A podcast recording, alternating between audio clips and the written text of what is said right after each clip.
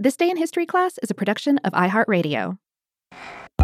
Hey, y'all, I'm Eves, and you're listening to This Day in History class, a podcast for people interested in the big and small moments in history. Today is December 2nd, 2019.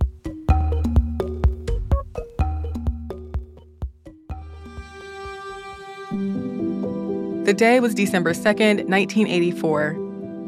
Late at night, a gas leak accident at the Union Carbide pesticide plant in Bhopal, India, caused what was considered the worst industrial disaster in history. The Union Carbide plant at Bhopal was built for the manufacture of Sevin, a commonly used pesticide. In 1984, the plant was manufacturing Sevin at a reduced production capacity because demand for pesticides was low. The plant was slated to be shut down in 1984, but until then, it continued to operate with safety equipment and procedures that were below standard. Around 11 p.m. on December 2nd, a couple of employees at the plant noticed the pressure increasing inside a storage tank, but they didn't think much of it. The instruments often malfunctioned, so they assumed the readings were inaccurate. But soon, workers found a leak of methyl isocyanate and began to feel its effects. Methyl isocyanate is a highly flammable liquid used in the production of pesticides that evaporates quickly when exposed to air. It's highly toxic to humans with short term exposure. They reported the leak to a methyl isocyanate supervisor, but he said that he would address the issue after tea. Nobody looked into the leak until about 12:40 a.m. on December 3rd. By that point, the pressure and temperature in the tank had increased to dangerous levels and a number of safety measures were out of commission. The vent gas scrubber that was designed to neutralize toxic discharge from the system was deactivated. A faulty valve allowed water to enter the tank and mix with methyl isocyanate. And a refrigeration unit that cooled storage tanks containing methyl isocyanate had been disconnected. Among other safety issues, the Bhopal plant did not have a computer system to monitor operations and alert staff to leaks like other operations did. Management relied on worker senses and physical reactions to determine that there was a methyl isocyanate leak. Around 1 a.m., a safety valve gave out and set a plume of methyl isocyanate gas into the air. The gas spread through the air across the city of Bhopal. In 1984, around 800,000 people lived in Bhopal.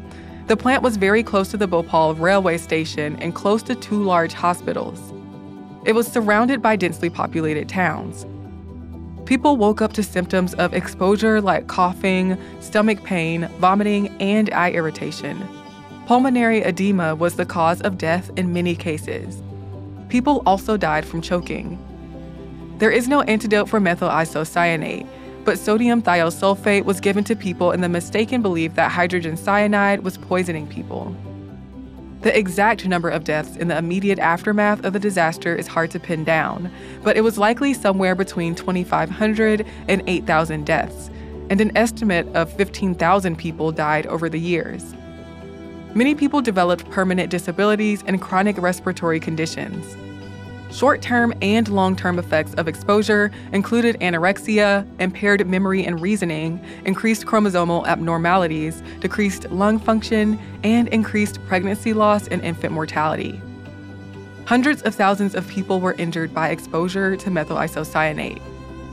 Investigations after the disaster also found that staff at the plant had been cut, tank alarms were not functioning, and operators had limited knowledge of equipment in the plant and tank E610, the one that leaked, held 42 tons of methyl isocyanate, which was above the recommended capacity. Union Carbide agreed to a settlement of $470 million, but little money was given to the victims of the disaster. Union Carbide maintained that the disaster was the result of an act of sabotage. The company shut down operations at the plant after the disaster, but chemicals that were dumped at the plant have leaked into and contaminated local water supplies. The water is still affected by contamination today. I'm Eve Jeffcoat, and hopefully, you know a little more about history today than you did yesterday. If you have any insight on an accent or a pronunciation spoken in the show today, feel free to send us a kind note on social media at TDIHC Podcast. Our email address is thisday at iheartmedia.com. Thanks for listening, and I hope you'll be back tomorrow.